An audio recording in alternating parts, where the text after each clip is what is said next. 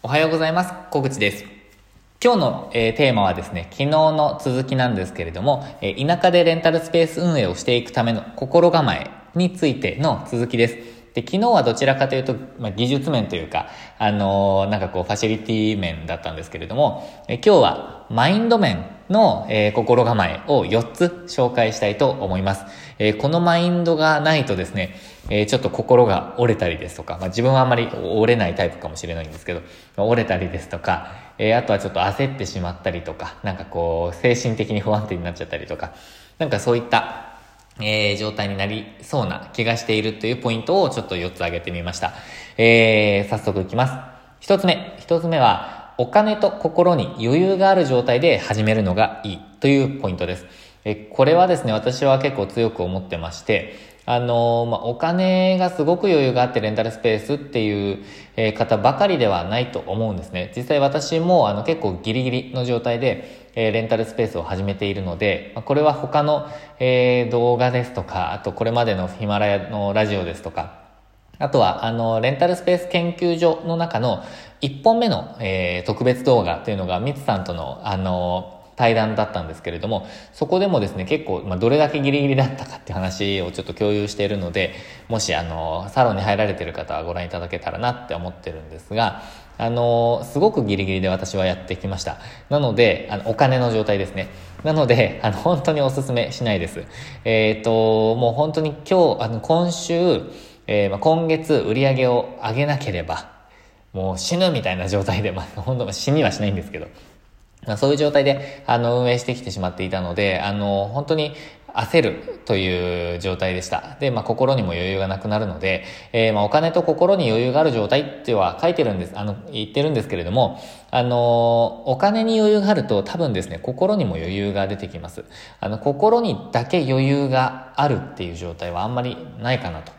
えー、まあ、もしくは心にだけ余裕がないみたいな状態もあんまりないですよね。多分、二つともあの揃っていると思うんですよ。で、あの、お金には余裕があっても心に余裕がないはあるかもしれないんですけど、あの、お金に余裕がないと多分あんまり心に余裕がある状態にはならないです。ちょっと複雑になってきちゃいましたけど、言い方が。でも、あのまあ、どちらも、あの余裕がある方がいいと思います。その方がうまくいきやすいと私は思っています。あの、いろんなことを焦らずにですね、進めることができますし、まあ、アイデアが出たら、え資金を、まあ、それなりに使って、え実行することもできますし、えー、まあ、その売上売上っていう状態にならなくても、あの、まあ、そのクオリティを上げていったりとか、まあ、最初から高いクオリティで、あの、出発ができたりとかですね。あとは自分でやらなくてもいい作業で、さらに結果が出るようなものを、あの、外注したりすることもできると思うので、まあ、そのいろんな面でですね、えっ、ー、と、お金と心には余裕があった方が、余裕がある状態でレンタルスペース始める方がうまくいきやすいと私は思っています。えー、一つ目ちょっと長くなっちゃいましたので、他サクサクいきます。えー、二つ目、予約が入らない日があっても焦りすぎないです。えっ、ー、と、これはですね、私結構焦ってちゃうんですよ。あの予約が1日、あの、全く入らないっていう日があると、ああ、これ入るかなと。明日予約入るかなみたいな感じで思っちゃうことあります。で、最近というか、こ、こ、えっ、ー、と、ここ数日ではないですね。こあの、今月になっても、あの、例えば土曜日、日曜日で、あの、まあ、それはないかな。まあ、先月ですね、月、あの、5月に関しては土日で1日中あの予約がなかったっていう日も何日かありました。で、まあ、ちょっと焦っちゃうんですよね、未だに。え定期利用の方がいらっしゃるとはいえですね、えー、まあ、やっぱりあの単発でご利用いただく方も必要になってくるので、あのぜひ、予約取りたいんですけれども、えなかなかですね、入らない日もあるので、まあ、そうすると心にもちょっと焦りが生じてしまったりします。あでも、そこをですね、ぐっと我慢してですね、もう必ず予約入ると思いながらやっていきましょう。えー、まあ、全然ずっと入らないっていう状態が続くと、えー、何かしらアクションしないと、あの、続けられないとは思うので、ちょっとまたそれ別ですけども、1日入らない日があっても焦りすぎないっていうのが大事だと思います。えー、そして3つ目は、田舎イコールアナログという思い込みを捨てるということですね。これ本当にですね、何度も何度も言っていることで何度でも言いたいんですけれども、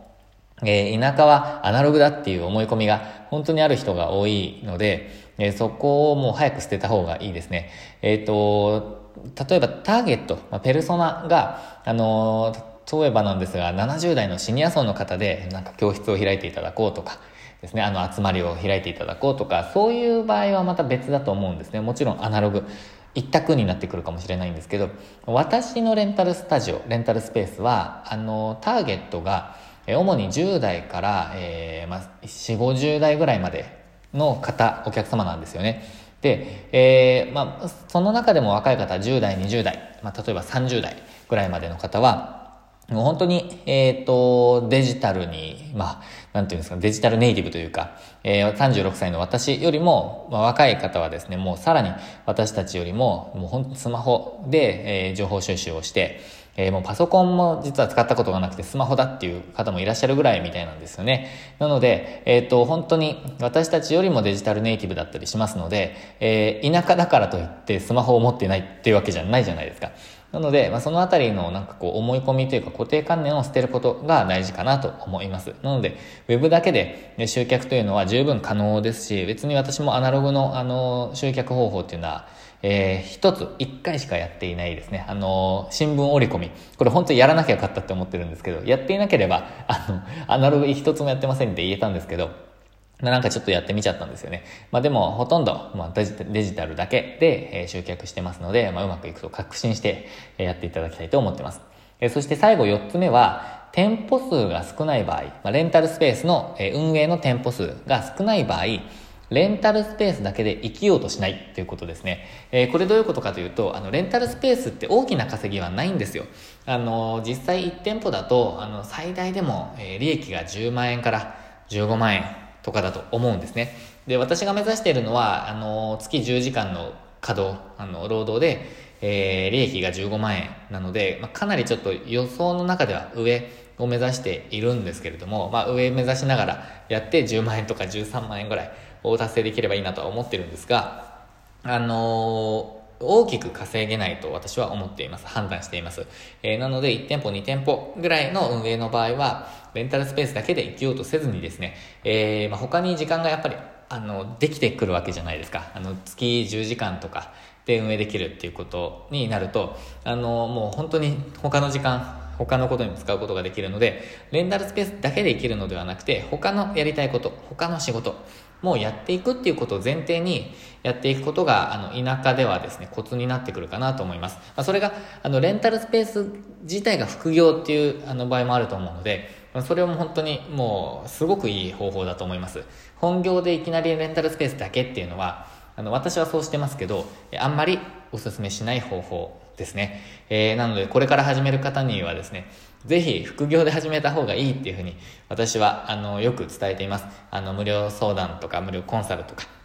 もしくはコンサルにお申し込みいただいた方でも、えっ、ー、と、まあ、副業がいいんじゃないかなっていうふうに、あの、お伝えしております。私が、えっ、ー、と、ちょっと、えー、なんていうんですか、大変だったわけではないですけど、あのー、やりづらかったからですね。なので、えー、そんなことをちょっと考えながらですね、今回は、えー、田舎でレンタルスペースを始めようと思った時の心構えのマインド面ですね。まあ、心構えという時点でマインド面なんですけど、あのー、まあ、マインドよりの話をさせていただきました。えっ、と、ちょっと一つ目の、え心構えから合わせていくと、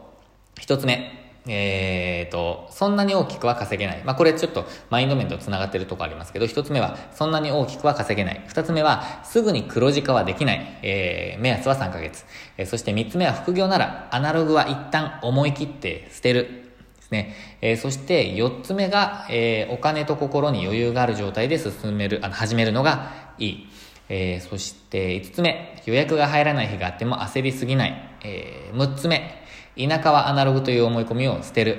えー、そして、えー、7個目。